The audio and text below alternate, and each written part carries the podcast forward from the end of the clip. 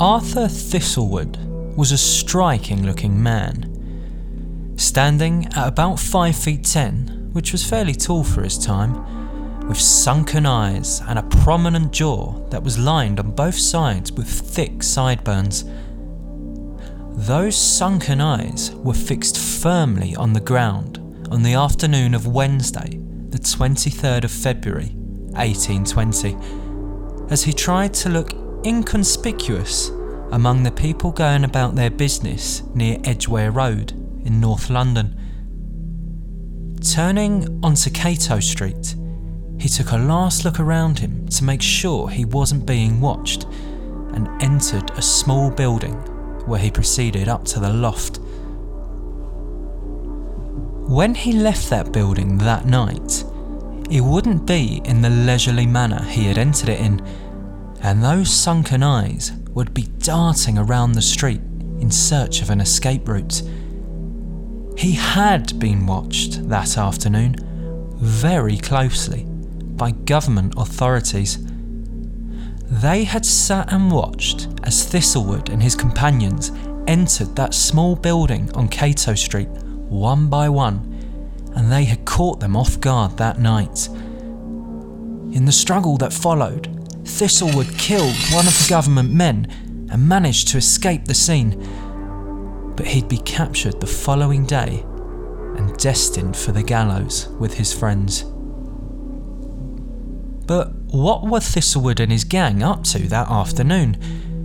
Why were they under the close watch of the authorities? Well, simply put, it's because they were revolutionaries.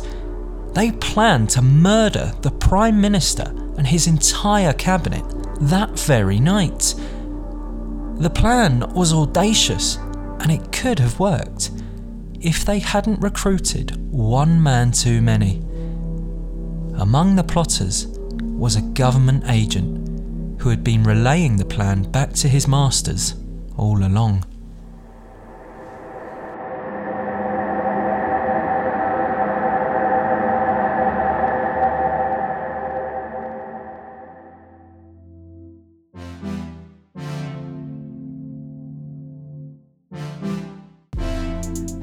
Hello, and welcome to the Ministry of History podcast, a podcast that aims to take a look at some of history's lesser known characters and stories. Today is a bonus episode, we're going to be discussing the Cato Street conspiracy. This is just something I decided to record quickly because I realised that the 201st anniversary of the Cato Street conspiracy is fast approaching it's today, in fact. So I decided I wouldn't be doing my job properly if I didn't record a special episode just for the occasion. The Cato Street conspiracy was a plot to murder the Prime Minister, Lord Liverpool, and his entire cabinet, which included the hero of the Battle of Waterloo, the Duke of Wellington. If you're wondering why you never heard of the time that the Duke of Wellington was assassinated, then fear not, you don't just have a huge gap in your historical knowledge. The Cato Street plot was, of course, foiled before it really kicked in. Even so, I think it's an interesting story because it says much about the state that Britain was in in 1820, just five years after one of its finest hours victory over Napoleon at the Battle of Waterloo. Britain in 1820 was a country on the verge of revolution, and I'll be setting the scene for you to begin with today. But firstly, just the usual pointers. You might know a bit about the Cato Street conspiracy if you've already read about it on the blog, and I encourage you to do so. It's the Ministry of History on Google, and it's one of the top results. What I also need to ask you to do is leave a review for the podcast. If you have a spare moment, just leave a review, a good review preferably, and it really would help the podcast to grow. I also might be a bit cheeky and point you towards my donation page on the Buy Me a Coffee website. I don't have delusions of becoming fabulously wealthy by doing this blog and podcast, but there are costs, equipment costs, and overheads. And like anyone else, I need to pay for those costs and make this little project of mine sustainable in the long term. Follow the Buy Me a Coffee link in the description of this podcast, maybe after you've left a good review, and you could donate whatever you like. It can be as big or as small of a donation as you feel like. Any donation at all really would be hugely appreciated. Finally, don't forget to follow me on Twitter. It's at Ministry History, all one word, no of in the middle. You'll be the first to know about new blogs and new podcasts and all the rest of it. If you don't have Twitter, then good for you. Stay off Twitter. But don't forget to check the website for the latest updates. Anyway, enough of all of that, and let's go back to Britain in 1820, a country, like I just said, that really was on the verge of revolution.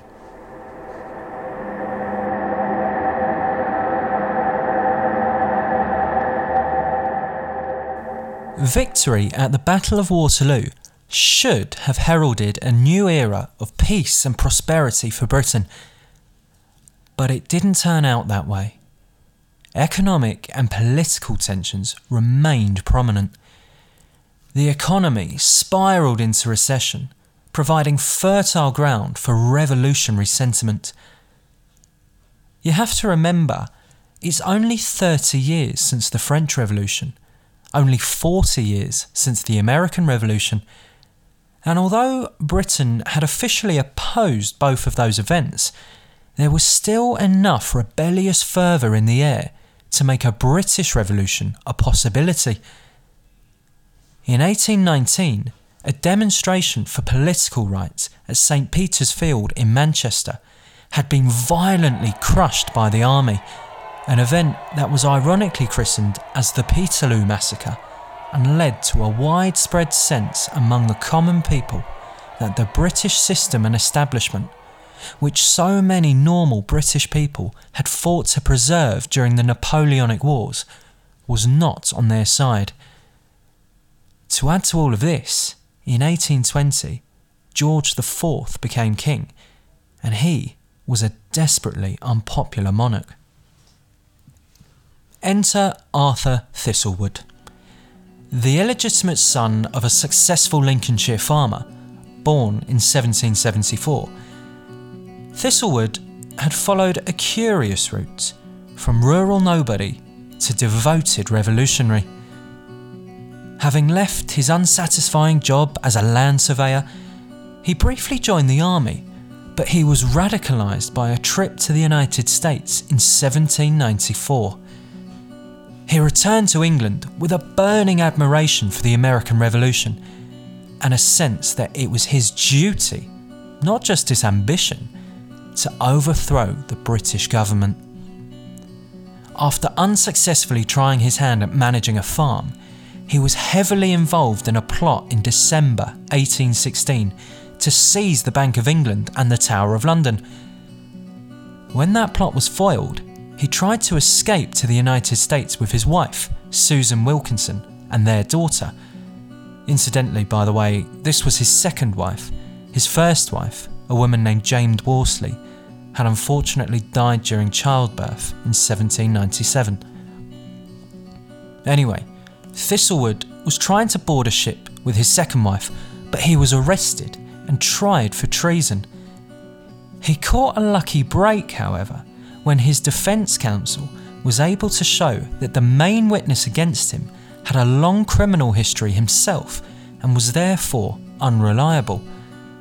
Acquitted of treason, Thistlewood was a free man, but he was under constant surveillance.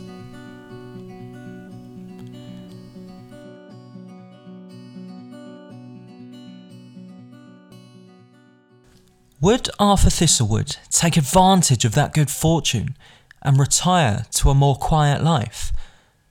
Not a chance. Thistlewood was absolutely committed to his cause, although he didn't actually seem so sure what his cause was, aside, of course, from the violent overthrow of the government. Acquaintances of his in radical circles, such as Henry Orator Hunt, who had been instrumental in the St. Peter's Field gathering in 1819, had a clearer idea of what they wanted to achieve political representation, basic rights, to be achieved as peacefully as possible. In contrast, Thistlewood would just speak openly of overthrowing the government, but he seemed unsure of what his plan for after that would be. But that wasn't really his concern, and he was in good company in his revolutionary sentiment. He was involved at the St. Peter's Field gathering in August 1819, in which Henry Hunt had tried to speak before the army blundered their way through the crowd, and he organised a hero's welcome for Hunt in London soon after that. But despite his outward respect for Henry Hunt, the events of Peterloo only seemed to have made Thistlewood more sure than ever that the idea of respectable protest was redundant. As far as he was concerned, violence was the only way to achieve change. By the end of 1819, Thistlewood had organised a group of like minded companions. There was Tom Brunt, a London shoemaker, Richard Tidd, another shoemaker, James Ings, who was a butcher, and William Davidson, a mixed race illegitimate son of the former Attorney General of Jamaica. In an atmosphere that was further poisoned by the Prime Minister, Robert Jenkinson, Lord Liverpool, and his oppressive measures in the wake of the Peterloo massacre, the gang forged a brutal plan that involved murdering the Prime Minister and his entire cabinet including the famous Duke of Wellington, the next time they were all gathered together. They would then parade the severed heads of the Prime Minister and his cabinet for all of London to see and establish a council to rule the country. We hear a lot about online echo chambers these days, and it seems that the same phenomenon existed in the early 19th century because the fact that the gang all moved in such radical circles in the same echo chambers seems to have counted against them. They were all genuinely convinced that the British people would just spontaneously rise up and support the coup. The whole thing was outlandish and they hadn't really properly thought it through. And yet, it wasn't impossible that the first part of the plan, i.e., the murders, could actually be pulled off.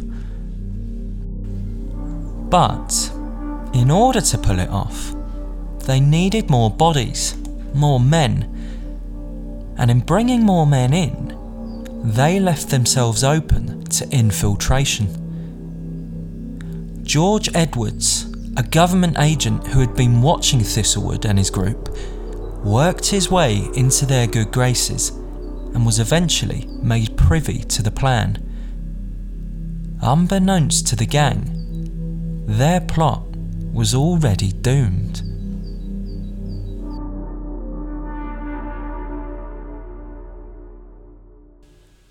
On Tuesday, the 22nd of February 1820, an alert member of the group spotted a small announcement in one of the London newspapers the announcement described how the Prime Minister and his cabinet were due to dine at Lord Harrowby's house in Grosvenor Square, less than a 20 minute walk from the gang's base in Cato Street, the following evening. The plot was set in motion, and the gang agreed to gather at their base the following afternoon. Of course, George Edwards told the authorities about all of this straight away, and the building was put under surveillance. During the following afternoon, the gang, which by now numbered nearly 30 men, arrived one by one at Cato Street. Just after 7 o'clock that evening, the authorities were satisfied that the main culprits were in the building and they made their way across the street.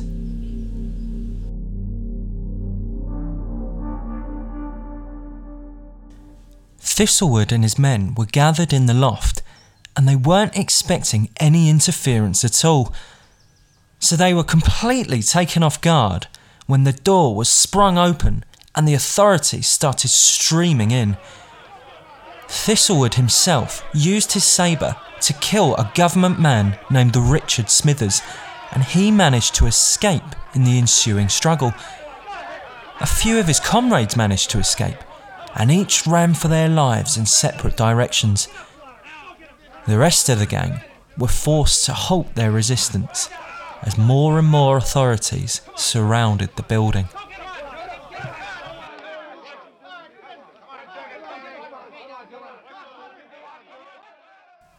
There were two things that Arthur Thistlewood probably should have done at this point. The first was to avoid his house, and the second was to get the hell out of London. Thistlewood only managed to achieve half of that. He didn't return to his house, but neither did he flee London. Instead, he went to rent a room in the eastern part of the city. By morning, Thursday, the 24th of February, newspapers had alerted the city of the previous night's events, and the Home Secretary had offered a reward of £1,000, an astronomical sum at that time, for information leading to the capture of Arthur Thistlewood. Thistlewood was easily traced to his temporary lodgings, and he was arrested just after nine o'clock that morning. He was actually asleep when authorities entered his room. Clearly, he wasn't concerned about being caught. Before they went to trial, the ringleaders were brought before the highest ranking members of the cabinet, the very men they had intended to kill. They were all absolutely unapologetic about what they had planned, and James Ings, the butcher who was Thistlewood's companion, declared that death would be a pleasure to him. This unapologetic attitude continued at their trial in April, where Arthur Thistlewood proudly admitted his guilt and used his time in the spotlight to drive home his points, namely, that the government was denying liberty to the British people while plundering their wealth at the same time. Of course, he was technically a traitor and he was sentenced to death, along with James Ings, Richard Tidd, William Davidson, and Tom Brunt. Another five members of the gang were sentenced to transportation to Australia. On the morning of the 1st of May 1820, the five condemned men were brought to the scaffold outside Newgate Prison in London in front of an estimated crowd of 80,000 people. In some ways, they were lucky because the sentence of hanging, drawing, and quartering, which had been the standard English punishment for treason and involved having one's insides removed while they were still alive, had been abolished just seven years previously. Instead, the men would die simply by hanging. All five of them faced their fate bravely, with James Ings in particular showing resilience to the end singing an anthem that was popular with radicals at the time. He was shut up by Arthur Thistlewood's last ever words quote, Do be quiet Ings. We can die without all of this noise. When they were dead, their heads were cut off and displayed before the crowd, who laughed heartily when the hangman dropped Arthur Thistlewood's head Observers were disgusted by this reaction, and soon afterward, the idea of public executions would be questioned for the first time.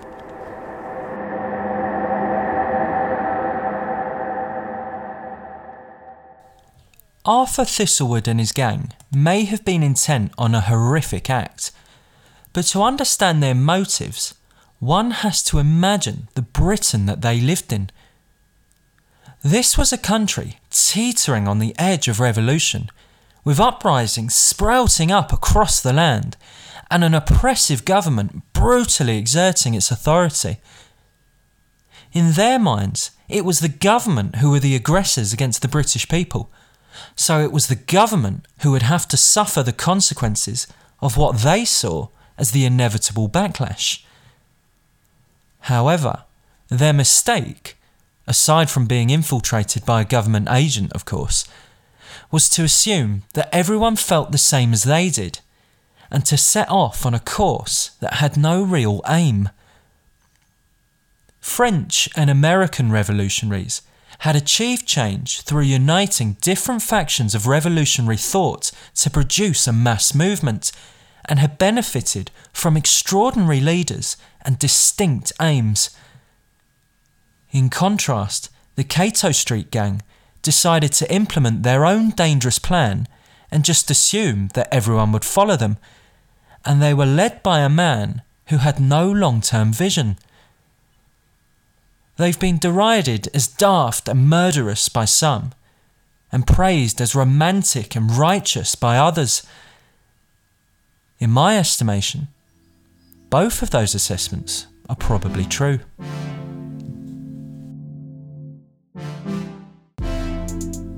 And that was the Cato Street Conspiracy, on which I decided to record a quick little bonus episode because it was the 201st anniversary of it today. Before we go, I just need to reference a few sources that I used to produce this story. It's three articles. The first is The Cato Street Conspiracy, published by the National Archives. The second, another article called The Cato Street Conspiracy, written by Alan Smith and published by History Today. The final article was called To Kill the Cabinet The Cato Street Conspiracy, and it was published by the History Extra website.